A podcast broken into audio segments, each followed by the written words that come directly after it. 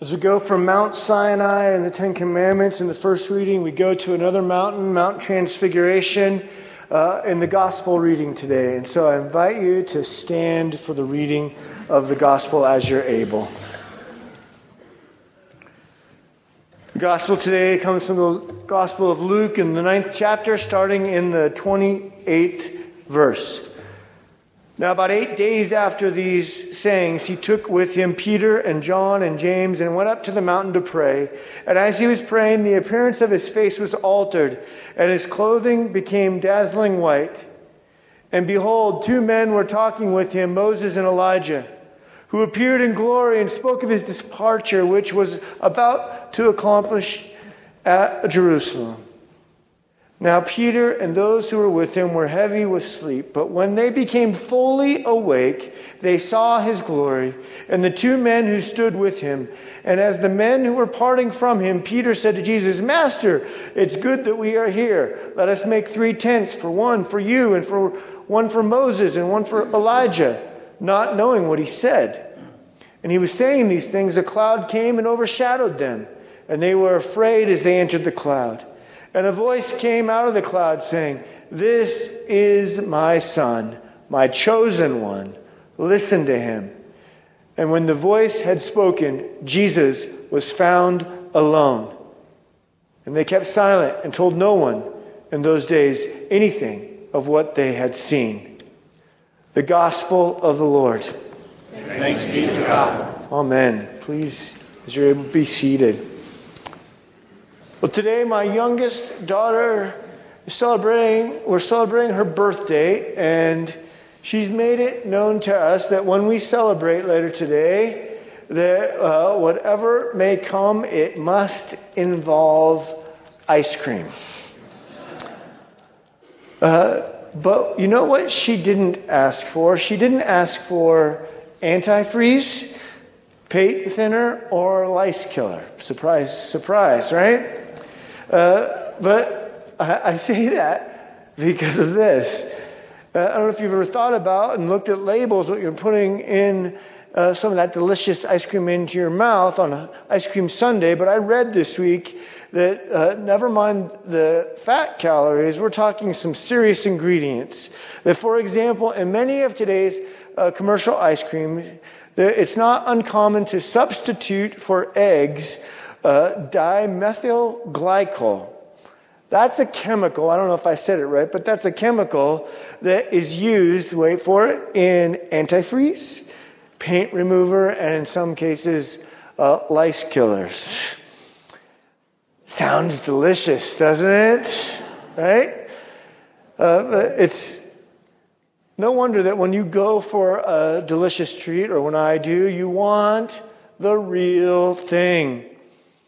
You will notice in food labels and advertising, oftentimes we'll see today real or all natural because we're looking for authenticity. We're looking for it in our food and we're looking for it in every area of our life.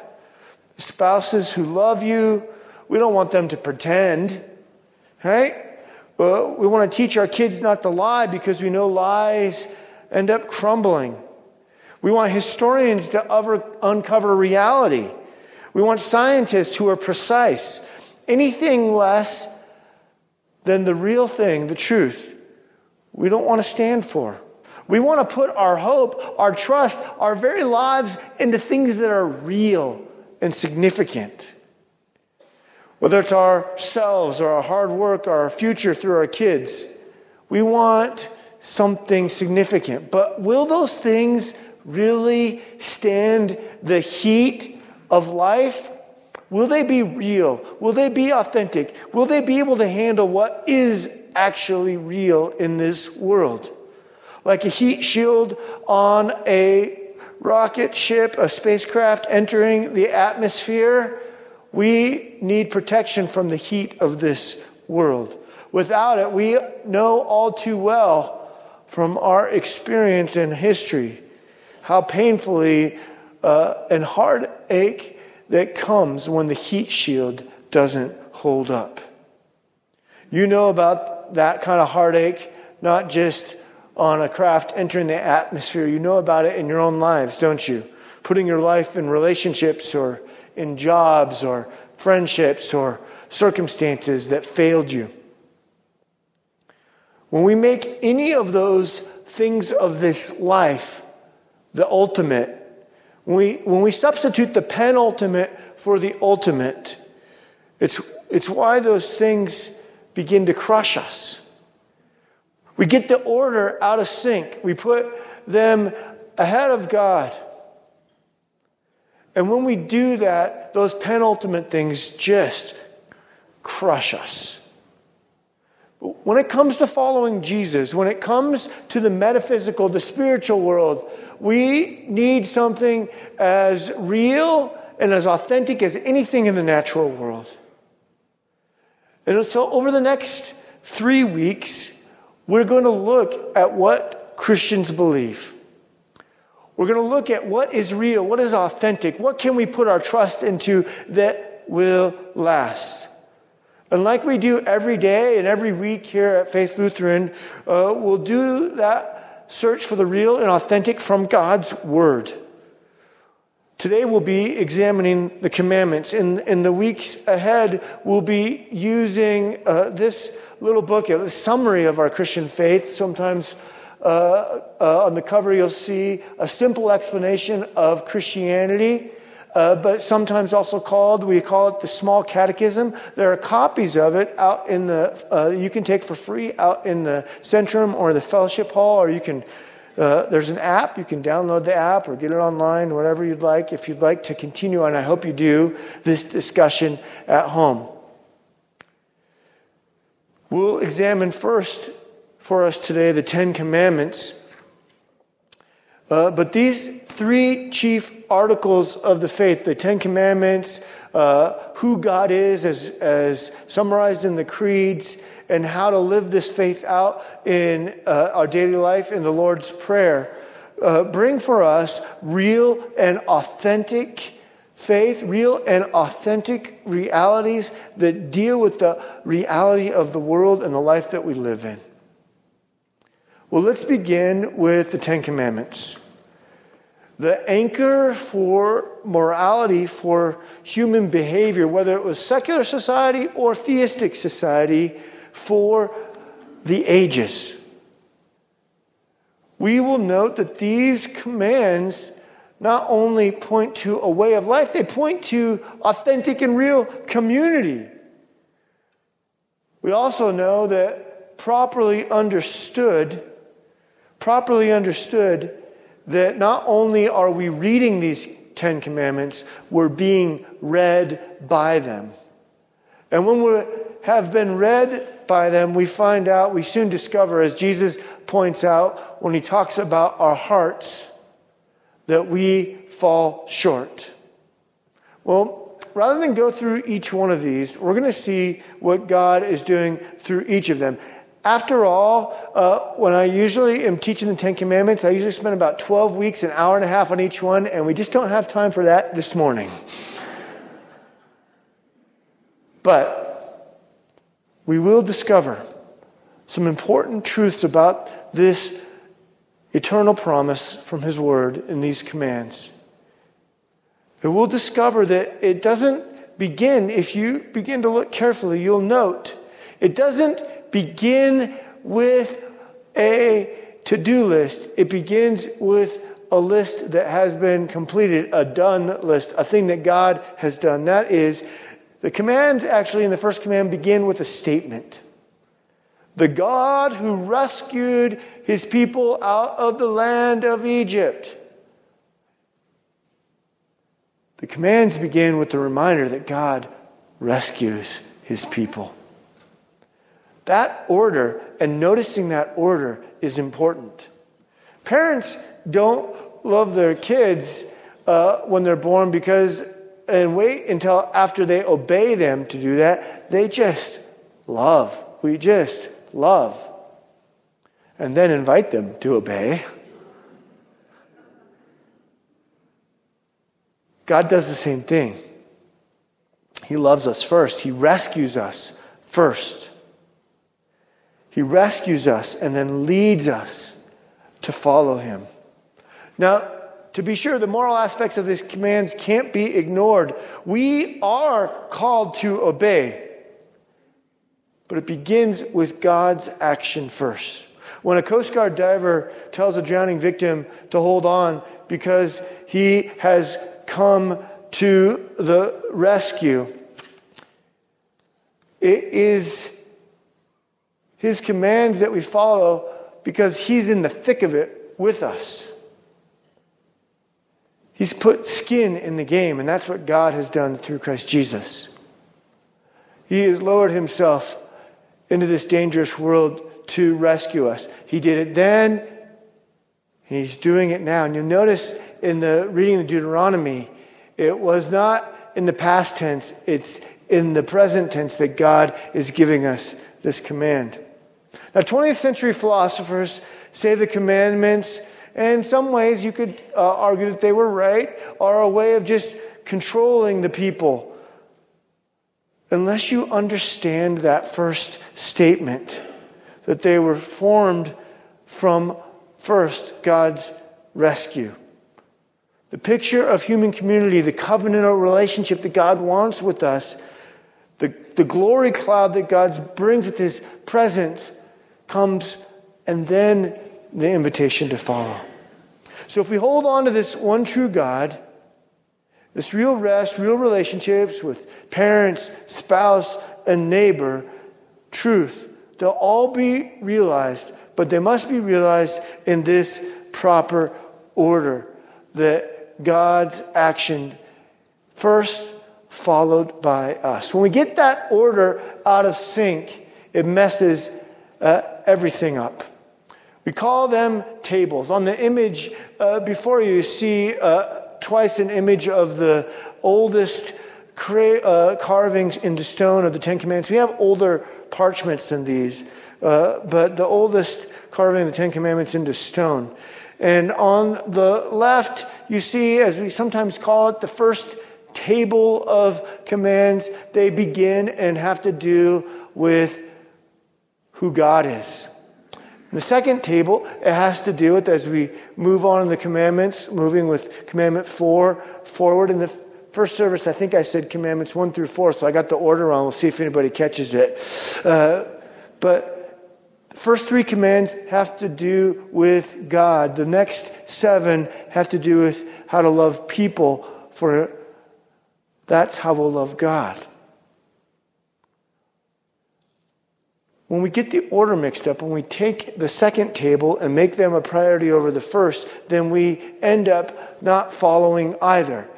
Now, if we followed the first table and, and, and, and honored and followed God, we most naturally do the second. The order matters because the first table has to do with worship, it has to do with uh, putting what is ultimate in its proper place. And when we do that, everything else follows into our daily work, our daily vocation.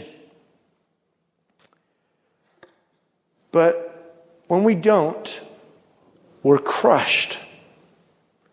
When we put the order out of sync, we are crushed. We, we make ourselves out to be the heroes that somehow we can complete this list on our own we're crushed. There's only one hero in the Bible, and it's not us, it's God. And so why we're so devastated when, when finances collapse because we've elevated our daily work over God.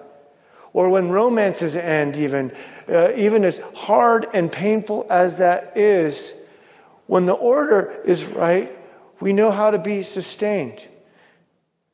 With this out of sync order, it's why suicide is now a leading cause of death. You say, wait, maybe I'm already crushed. I've already got the order out of sync. Well, yes, you do. And so do I.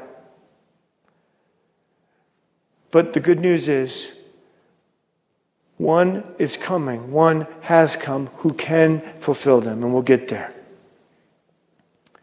I heard a Presbyterian preacher tell the story I'm about to tell, and he was quoting a Methodist preacher and an Anglican writer, uh, and they were all referencing a, a Lutheran philosopher. So, with all that together, it must be right. Right? Was actually from the memoirs, uh, after he told the story, I had to pick up the book, the memoirs of Frances Perkins, the first uh, female cabinet member. She was serving President Roosevelt, and uh, you see an image of her there on the left. She uh, tells the story of a dinner party there. Uh, Methodist pastor Howard Johnson was discussing uh, detective novels uh, by Anglican Dorothy Sayers with the president, and they were both enjoying it. She was a favorite author of the time. And Pastor Johnson, though, wanted to move into more theological conversation, so he let the president know that Dorothy Sayers' writings also included, and maybe even more, more significant, in her theological texts. Well, he hadn't read those, and so the president was interested, and he went on to tell her, tell, uh, tell of her writings, uh, and that they were anchored in the uh, philosopher Soren Kierkegaard. The president hadn't read Kierkegaard, and so he took down more notes of some of Kierkegaard's work. And the evening went on. Well, days later, maybe weeks, uh, the uh, cabinet member, Frances Perkins, was in a conversation with the president, and it seemed out of the blue. And uh, he said, Frances, have you read Kierkegaard? And she said, No, I've only read of him or heard of him. And he said, Well, you should, because he finally explained for me the Nazis. Let me explain. Kierkegaard wrote about original sin. And we know from history that many of the world leaders, including Roosevelt, were told for years about what was happening to the Jews by Jewish leaders in Germany. But they didn't believe them. I mean, how could, how could this most well educated nation in the age of humanism in the 20th century, how could they possibly be doing these things? They've been educated. I went to school with some of these folks, they would think. It's not possible. Well, then finally, reading the work of Kierkegaard based on the truth of original sin that we are unable to complete by ourselves with our own volition these Ten Commands. It doesn't mean that we shouldn't obey them, but it does mean we can't fulfill them. Our performancism, as secular uh, uh, author of the book Seculosity writes, will not save us. You see, the secular world only offers our performance, and our performance will always be incomplete. We discovered in the 20th century, as Roosevelt discovered, that humanism that we thought, and it did bring so many good things, but it was also incomplete, and it began not as the greatest century in human history, but as the bloodiest. And we were full of robust knowledge. And so, if we can't save ourselves, who will? Who can? Well, it's not to abandon these commands, it's having been read by them. Having been read by them, then we can conform and confess, and then have the, our shortcomings crucified with Christ on the cross. You see, we have to go to a different mountain. We have to go to the mountain of transfiguration, the one where we discover who Jesus really is. Where only finally Jesus is found alone, where Moses steps aside and Elijah steps aside. Only Jesus can fulfill these commands, and he does it in this real world. He does it in this real world. So you see this picture of uh, Mount Tabor or Mount Transfiguration, where the Transfiguration uh, happened, we think. I took it on uh, uh, from the bus window when you're driving by, so you can see why it's a little bit blurry there at the bottom. But I wanted to take a picture of this real place because God did a real thing there. And declaring that Jesus is the chosen one, we discover that God is the rescue plan. As He was the rescue plan to get His people out of Egypt, He is now our rescue plan to complete what we can't complete, to create community that we can't create, and to do what we have not been able to do. To move from commandment to communion, to real community. N.T. Wright puts it like this He says, How can you live with the terrifying thought that the hurricane has become human, that the fire has become flesh, that life itself came to life and walked in our midst? Christianity either means that, he writes, or it means nothing. It's either the more devastating disclosure of the deepest reality in the world that's being read by the commandments, or it's a sham, a nonsense, a bit of deceitful play acting. Most of us, unable to cope with saying either of those things, condemn ourselves to live in the shallow world in between. But we don't have to live in the world of in between.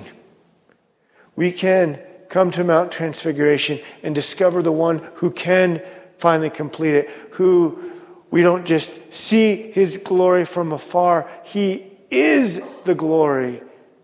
He is the cloud. He is the one and only. Not only did he write these words, as the Apostle Paul wrote in Titus, talking about in chapter 1, verse 2, where he says he's been there since the beginning. But not only has He written these words and written them on our hearts, He has fulfilled them. That's why we can move from this image on the left of just being read by the text to this other image that maybe you've seen, this other example of being transformed. As I go back again, I want you to take note of this. Maybe you've seen it in your news feed this week of Amber Guyger.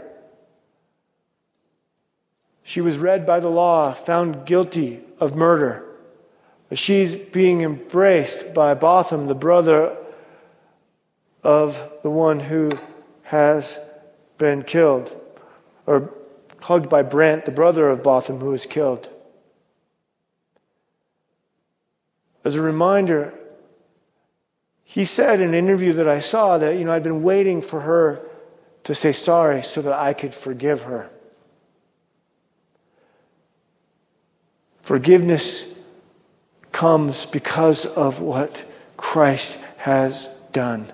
This capacity doesn't make sense in human terms, but they make sense in God's economy. We go to the mountain of transfiguration where Jesus was transfigured, and we discover that what he has completed, we can't. But his rescue plan isn't just a moment in history, it is for us now. It is for us now. And so, friends, we need to get the order right. It starts with God's rescue plan. Our response comes after. Yes, I want to be the hero, and so do you, but it needs to be Christ. We need to be able to put, as Luther writes about the Ten Commandments, to put our heart in a God that we can find trustworthy, a heat shield that will hold up, authentic ingredients. It's not going to be found in you, it's going to be found in Him. Buddha won't do it. Essential oils won't do it. A bottle of wine won't do it.